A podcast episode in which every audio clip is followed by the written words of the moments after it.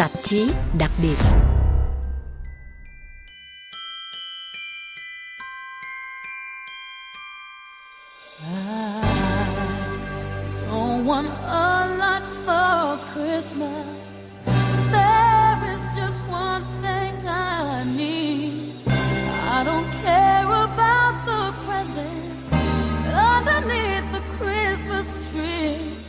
ba mươi chưa phải là Tết, người Việt chúng ta nói với nhau như vậy.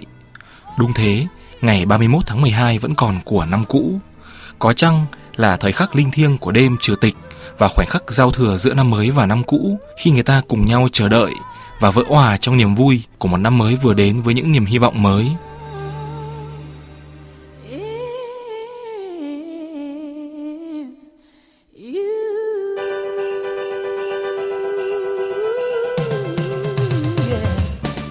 Ở các nước phương Tây, việc chuẩn bị cho những ngày lễ cuối năm bắt đầu là lễ Giáng Sinh và kết thúc bằng ngày đầu năm mới.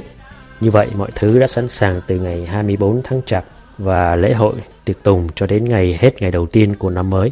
Ngày nay, hàng hóa đã sẵn sàng và siêu thị mở cửa ngay ngày hai mươi sáu, nên cũng không khó nếu rơi vào cảnh thiếu thiếu cái gì đó cho những ngày này. Không phải như thời xa xưa khi sản xuất chưa được hiệu quả. Truyền thống Tây Phương, người ta đón Giáng Sinh, mừng Chúa ra đời trong bầu khí của gia đình. Mọi thành viên trong gia đình cùng nhau quy tụ lại như ngày Tết Nguyên đán của người Việt. Nhưng người ta lại đón giao thừa của năm mới ở bên ngoài. Và vì thế người ta nói với nhau, Vous vous mettez sur votre trente et un. Thành ngữ này tạm dịch là lên đầu cho bành tỏng, hay mặc đồ nghiêm chỉnh để đi dự lễ hội hay dự tiệc. Tôi không biết trong tiếng Việt có thành ngữ nào tương đương hay không, vì thành ngữ này trong tiếng Pháp không hề liên quan gì đến ngày ba mươi mốt tháng Chạp. Bất ngờ lắm phải không các bạn? Đối với người Pháp, đó là phong tục. Vào những dịp như hội họp, bữa tiệc gia đình, lễ Tết, vân vân, khách mời thường sẽ chuẩn bị chỉn chu từ đầu tóc cho tới quần áo, và người ta nói se mettre sur son trente et un. Theo các nhà ngôn ngữ học, thành ngữ này xuất hiện lần đầu trong cuốn sách của Claude Duneton, La puce à l'oreille, rồi sau đó dần dần lan truyền trong cách nói bình dân, đến nỗi làm quên luôn nguồn gốc văn chương của nó. Nhà ngôn ngữ học Maurice Rat cho rằng thành ngữ se mettre sur son trente et un được hình thành từ hai thành ngữ khác là se mettre sur, nghĩa là ngồi lên trên, đứng lên trên, và trente et un là lối nói chệch đi của trente, nghĩa là ba chục, mà là trente trong tiếng Pháp ngày xưa, dùng để chỉ một loại vải cao cấp thuộc hàng xa xỉ.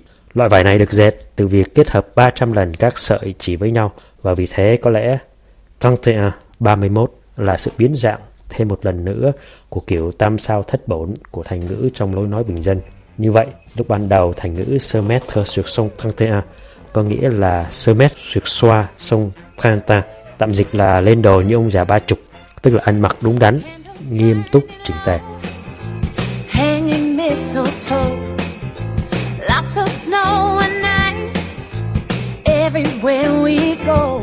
Tuy nhiên, lại có một dị bản khác trong giới nhà binh cho rằng thành ngữ này dùng để chỉ con số của một trang phục nghi lễ được dùng cho những đồng phục quân đội. Vậy thì ba mươi mốt hay ba mươi, vì ở thế kỷ thứ mười chín, người ta cũng nói se mettre sur son trente-six hay se mettre sur son quarante-deux, tức là ăn mặc theo kiểu ba mươi sáu hay bốn mươi hai. Có thể Claude Duneton đã lấy thành ngữ này từ giới chơi cờ bạc, vì Emma Marta Tencurier de Vaugelas vào năm một nghìn tám trăm bảy mươi sáu đã kể lại câu chuyện như sau. Trong một số cách đánh bạc thịnh hành trong giới bình dân thời đó, con số ba mươi mốt đại diện cho số điểm thắng bài. Khi người chơi đạt đến con số này, người đó sẽ thắng ván bài đó và gom tiền. Lối chơi này thịnh hành nhất trong giới cờ bạc gạo và giới lính tráng. Nhưng tại sao con số ba mươi mốt lại chuyển từ sòng bạc qua cách ăn mặc trong những dịp long trọng? Cũng theo Claude Duneton, có một thành ngữ gần giống là se mettre sur le bon bout, nghĩa là trang điểm. Có vẻ đây là sự chơi chữ của giới bình dân, vì khi thắng bài người ta thường đứng dậy, vuốt tóc, chải đầu, chỉnh lại quần áo để lấy hên, để đánh tiếp hay là ra về. Tóm lại, dù thắng hay thua, dù trong túi rủng rỉnh hay rỗng tách, thì người ta cũng vẫn phải ăn mặc chỉnh tề, se mettre sur son trente et un, để bước ra khỏi sòng bạc. Vậy người phương Tây có lì xì không? Xin thưa là có. Từ étrennes trong tiếng Pháp có nghĩa là lì xì, tặng quà nhân dịp năm mới hay bắt đầu một cái gì đó mới mẻ.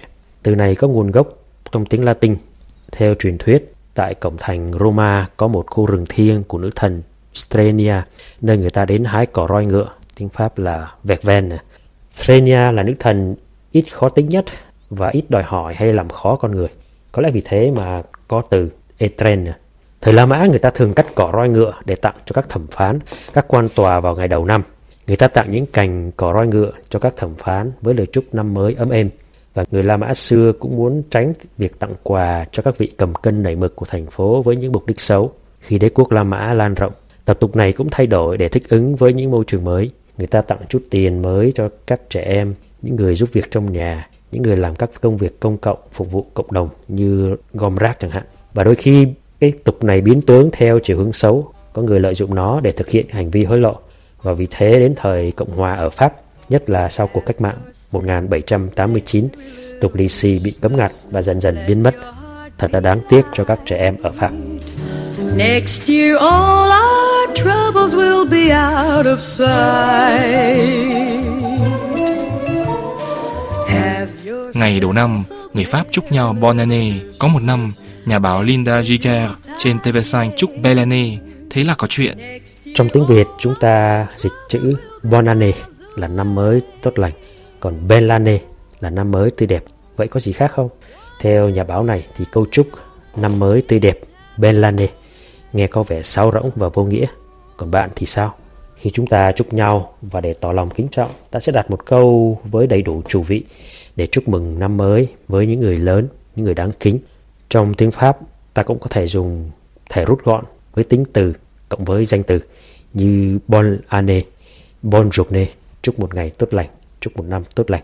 Tương tự, ta có thể dùng các tính từ khác như đẹp, vui vẻ, hạnh phúc, vân vân để chúc nhau. Theo ký giả Linda Giger, lúc đầu người Pháp chúc nhau một ngày tốt lành, Bonne journée. Và để đến thế kỷ thứ mười tám, lời chúc này thu gọn lại khi dùng bon jour. Rồi đến một ngày đẹp trời, hai từ bon và jour tách rời bị viết dính lại thành lời chào bonjour như ngày nay.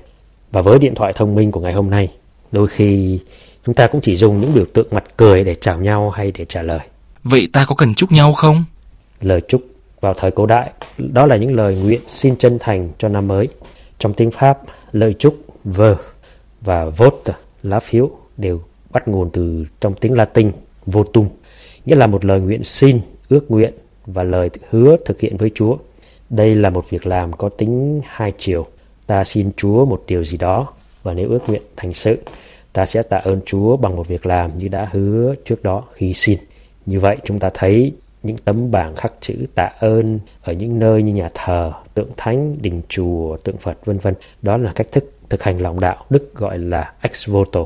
Trong nghĩa tôn giáo, vơ có nghĩa là lời khấn theo Kitô giáo và cũng có nghĩa là trong Phật giáo cũng vậy. Vơ là một lời tuyên hứa với Chúa là sẽ tuân phục, vâng lời các bề trên, vân vân. Và điều này được ghi lại ở trên giấy trắng mực đen. Trong đời sống dân sự, vơ lời ước nguyện lúc đầu là những thỉnh cầu được viết ra và gửi lên cho các vị cầm quyền, các nhà thẩm phán, các quan đầu tỉnh, mong rằng các vị này sẽ thay mặt vua để thực hiện những lời ước nguyện đó. Chính từ năm một nghìn tám trăm bốn mươi, khi con tem ra đời và ngành bưu chính trở nên thông dụng, người Anh đã cho ra đời những tấm thiệp Giáng sinh đầy màu sắc xinh tươi, được gửi đi từ đầu tháng Chạp. Những tấm thiệp này truyền tải những lời chúc tốt lành cho năm mới, sức khỏe, công việc, vân vân. Với công nghệ mới, nhanh chóng và hiệu quả tức thì, những lời chúc không còn được viết trên những cánh thiệp bằng giấy nữa, mà được gửi đi từ máy tính, từ những chiếc điện thoại thông minh. Ngay cả những tấm thiệp cũng được lập trình sẵn. Tuy nhiên, nó vẫn cần đến bạn chọn và gửi đi đến những người thân thương. Bạn đã làm chưa? Phần tôi xin kính chúc quý vị và gia quyến một năm mới an vui và sức khỏe dư tràn. Xin kính chào quý vị.